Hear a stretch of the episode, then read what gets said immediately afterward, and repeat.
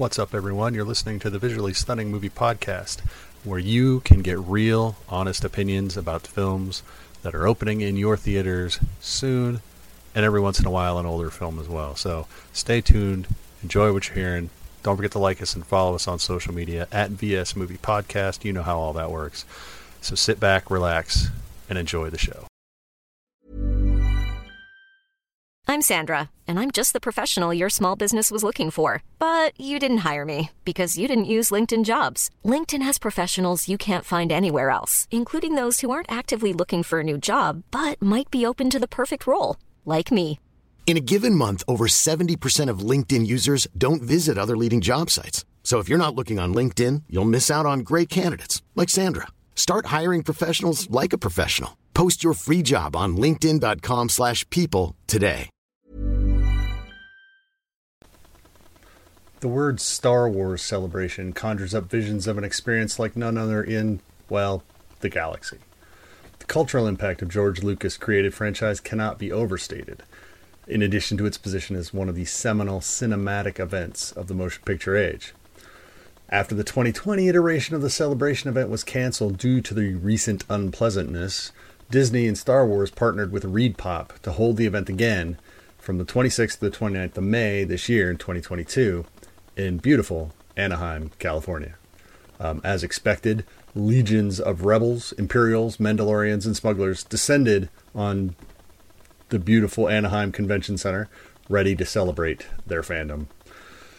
But before I continue, I'd like to issue a disclaimer in that I'd never attended a Star Wars celebration event before. So my frame of reference is that of a regular convention attendee, uh, having covered events, as you know, in Phoenix, Dallas, Las Vegas, Portland, and of course my home event here in Salt Lake City.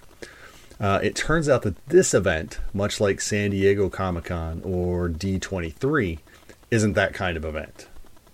Uh, sure, they still have row upon row of artists and vendors hawking their wares and feature the, some guest appearances like any other convention. Uh, but whereas regular conventions are geared more toward fan guest interaction, uh, San Diego Comic Con has become primarily an industry event uh, designed for labels and studios to pimp upcoming IPs for rabid fan, fan bases. Uh, Disney's D23 has always been that kind of event uh, and is, in fact, one that I hope to attend in the future. Uh, Star Wars Celebration, though, presents itself as more of a normal event though I wasn't unaware of the fact that there would likely be a high degree of focus on the concurrently premiering Obi Wan Kenobi series. None of that means there isn't the expectation and reality of guest interaction, mind you. Uh, so, moving forward, we can agree that my coverage will reflect my expectations along with the realities of how the event performed its various missions. Uh, first, let's just talk about how the event came off. Um, and this is your reminder that I always, always look at these events as a fan first, uh, as an attendee, a paying customer, uh, because that's theoretically who conventions are for, right? Okay.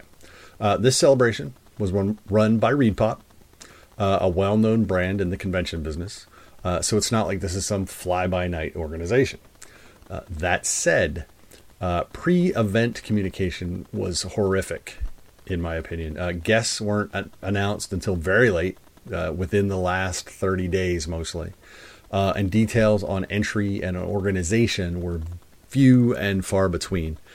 Um, repeated references to the app, uh, a phrase I am beginning to loathe as it is applied to conventions, by the way, uh, were pointless as the app didn't go live until the week of the event. Not cool.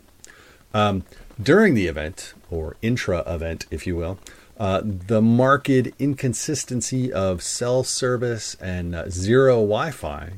Um, obviously, this is a problem at nearly every event, uh, unless a venue is specifically upgraded to support that load, which the Anaheim Convention Center isn't. Um, ask the vendors, they'll tell you. Um, but trying to do anything but deal with previously downloaded data, panel schedules, and the like, uh, we'll get to that in a minute. Uh, once you were inside the building, access uh, was sporadic at best. Um, why is that important?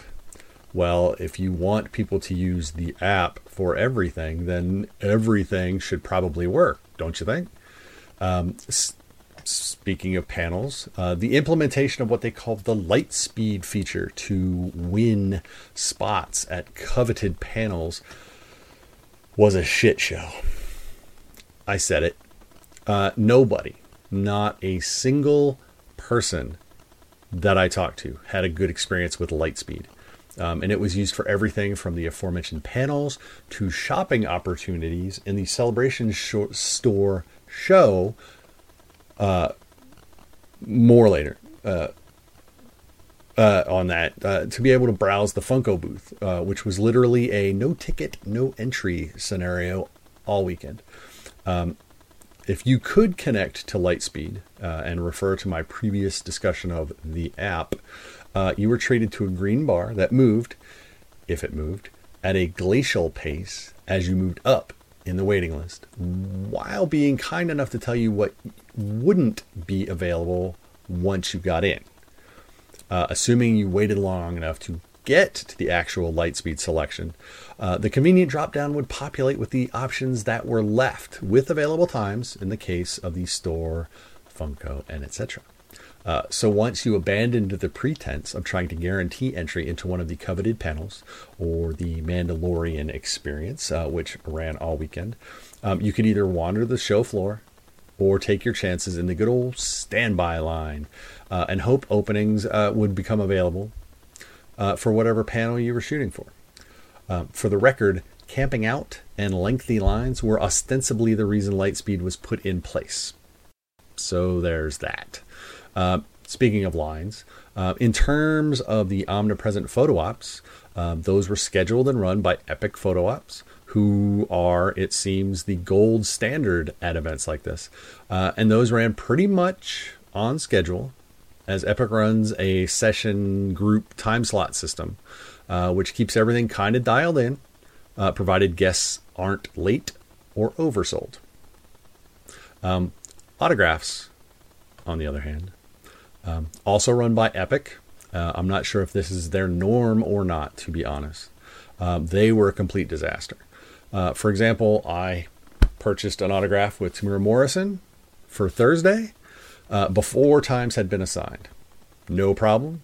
And I gratefully acknowledge the 5:20 p.m. time slot. Um, not the first group of his autographs, 100% fine uh, that I was given, and went about my day. Uh, so imagine my surprise when sitting at the Salt Lake Airport Thursday morning at 7 a.m., waiting to board my flight to Anaheim. I got an email informing me that my time, and by extension all of his autograph times, had changed from 5:20 to 12:20, a full 5 hours earlier. Okay, I'm arriving in California at 9ish. Uh, allow an hour to get to my hotel and drop off luggage. Uh, venue opens at 10 a.m. Uh, but I still have to get through the how long will it take health check where they will verify COVID vaccination status or a negative test before allowing me to go through the actual entry queue, complete with bag checks and metal detectors, and put on a mask. Doable, but a little less wiggle room to be sure. Fun fact uh, Anaheim Convention Center is two blocks from Disneyland, which doesn't require masks. Disney owns Star Wars. Weird, right? Anywho, uh, shockingly, I landed early, had minimal traffic for my Uber driver, dropped my bags at the hotel, got through the health check, and into the entry queue area, which is what seems to be the entire basement of the convention center, by the way. Holy crap, that thing is huge. Um, all before 10 a.m. At 10:20, the line starts moving inside. Somehow the only line I need is already full. Full through the overflow area and has backed into what on Friday would become Ewan McGregor's autograph queue, which not a small area itself, by the way. Obviously. Uh, turns out Temuera Morrison is running an hour late or so, after they bumped all his times up five hours, mind you. Fun. Um, at 2 p.m., we leave his line, autograph in hand. overall, not terrible once he showed up to sign stuff. Um, all of that discussion is to make clear that by the next day, autograph times meant nothing. Um, if you had an autograph scheduled for the day, you could basically get in line whenever you wanted and wait it out. So that system didn't really translate from photos to autographs at all this past weekend. But after successfully getting Temuera Morrison's autograph, we decided to gamble on the standby line for the celebration show store show. So, uh, in hopes of returning for a photo op that was scheduled at 4:40. Sounds fairly reasonable. Um, so, if the Lightspeed portion of the app was an electronic shit show, then the celebration show store was the physical manifestation of that. Um, I don't know if you've ever been to a pop culture convention, Comic Con type thing, but generally speaking, you can walk up to the merchandise table or booth, see everything, point to whatever you want, they bring it to you, you pay and leave. Easy peasy. Well, apparently, they hired someone from traditional retail to organize the store uh, because it looked like an old Navy on Black Friday. Uh, you walked through the store like a mall outlet, racks of t shirts and hoodies, all empty or just blown apart. Displays of other branded tchotchkes, you know, mugs, patches, pool float, fucking pool floaties, uh, stuffed animals, uh, spread in no discernible pattern. Uh, so, with spending around 45 minutes in the line to get in, desperately searching for something, anything that we actually wanted, and taking a little over an hour to get through the checkout line that circled the perimeter of the space. We got a photo with Giancarlo Esposito at almost the time we were scheduled. Um, the upside of standing in the photo op queue at that moment, however, uh, was that the celebration, excuse me, the Star Wars Celebration live stage, one of several non main stage areas, uh, conveniently located right next to the photo op area, uh, featured Ewan McGregor and Hayden Christensen plugging that night's premiere of the Disney Plus series Obi Wan Kenobi. And we got to watch it. Uh, so that was a cool 10 minutes. Uh, let's uh, circle back. since the 2020 event was delayed, uh, we, the fans, have been treated to The Mandalorian, The Book of Boba Fett, The Bad Batch, and now, during the event itself, the premiere of the long sought after Obi Wan Kenobi series. I am not going to recap all the upcoming titles Lucasfilm teased during Celebration. You've seen countless stories about them already, and in this wonderful technological age, you've even seen that most of the footage and trailers has found its way to the internet. No, instead, I want to talk about what all that means. Uh, this is the Star Wars celebration. Uh, this should be a chance for fans to indulge in meeting and reliving everything they love about that galaxy far, far away. And they kind of did. Uh, as fans, costumes abounded. Uh, those hard to find classic bits of merchandise could be had for a price. And you could, if you pre bought, meet one of the many folks associated with the franchise actors, stunt people, voice actors, etc. It should have been awesome. Really should have been. But the entire time, I felt bombarded by the brand. Screens on the stages, when not showing panels happening somewhere you couldn't get to in person, and mostly couldn't hear if you were watching from the floor area because crowds uh, they were plugging one of the many major vendors hawking their newest exclusive branded merchandise, uh, which you could buy if you could afford it, if it wasn't sold out already, or could even get into the vendor in the first place. The brand was everywhere. Citizen Watches had a booth with new exclusive branded watches. Uh, most people who wear watches now wear smart ones. Uh, and Citizen is not cheap. Certainly not for showing off your fandom of the brand every day. Look, I love merch. I do. I have entirely too much of it, to be honest. Uh, and I picked up one or two things that I wasn't expecting to, but come on. this was actually bordering on ridiculous. I mean, most of the exclusives are probably no longer exclusive or won't be for much longer.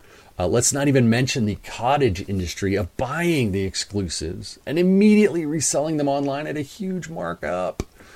eBay had people selling the free, cheap ass lanyards branded with Star Wars Celebration 2022 from BoxLunch and the fucking blue cloth Star Wars Celebration 2022 branded wristbands that show you you'd made it through the health check. The health check. People were selling those. What the hell, man? Most of the panels weren't about the galaxy that we know and love, but rather they were 10 minute commercial plugs for what was coming up.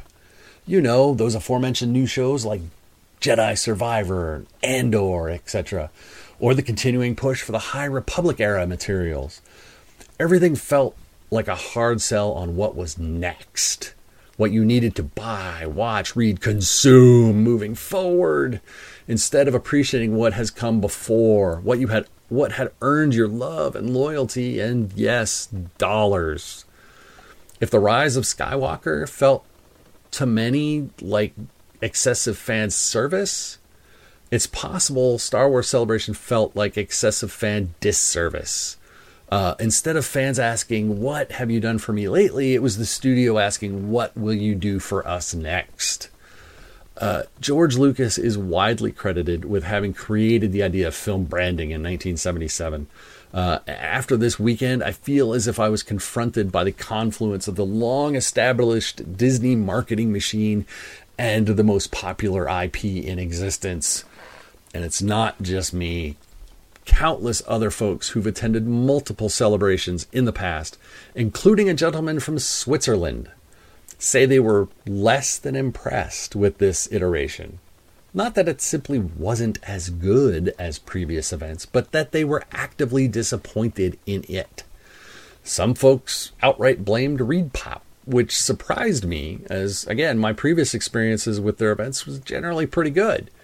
So I'm not sure where the disconnect is in this instance, but that disconnect is genuine. Uh, at least it feels that way to a lot of the fans. Oh, and remember the masks thing I mentioned earlier on? Barely enforced for the first three days. And then they made a half hearted attempt to keep reminding people on Sunday. So there was maybe a 50% sex- success rate on that. Hey, I'm Ryan Reynolds. At Mint Mobile, we like to do the opposite of what Big Wireless does. They charge you a lot, we charge you a little. So naturally, when they announced they'd be raising their prices due to inflation, we decided to deflate our prices due to not hating you. That's right. We're cutting the price of Mint Unlimited from $30 a month to just $15 a month. Give it a try at mintmobile.com slash switch. $45 upfront for three months plus taxes and fees. Promo rate for new customers for limited time. Unlimited more than 40 gigabytes per month. Slows. Full terms at mintmobile.com. Everyone knows therapy is great for solving problems, but getting therapy has its own problems too, like finding the right therapist, fitting into their schedule, and of course, the cost. Well, BetterHelp can solve those problems. It's totally online and built around your schedule. It's surprisingly affordable too. Connect with a credentialed therapist by phone, video, or online chat, all from the comfort of your home. Visit betterhelp.com to learn more and save 10% on your first month. That's BetterHelp H E L P. Um, the guest list was great. You know, included Ewan McGregor, Temuera Morrison, Ian McDiarmid. They were all on hand to sign, pose with fans. Uh, though Pedro Pascal and Hayden Christensen managed to show up to surprise, push upcoming materials, but not interact with fans. Plus the voice actors and whatnot. It was a really solid list of folks. I, I was personally excited to see many of them though I couldn't possibly have seen everyone I wanted to. Uh, and I completely understood why other folks were excited by the other other guests.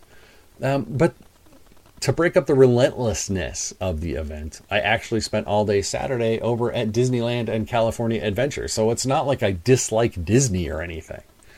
Um, by the way, Rise of the Resistance is a pretty fantastic ride, as is the Spider Man ride on the new Avengers campus. Um, but in the end, Star Wars Celebration and its ilk is for two types of people.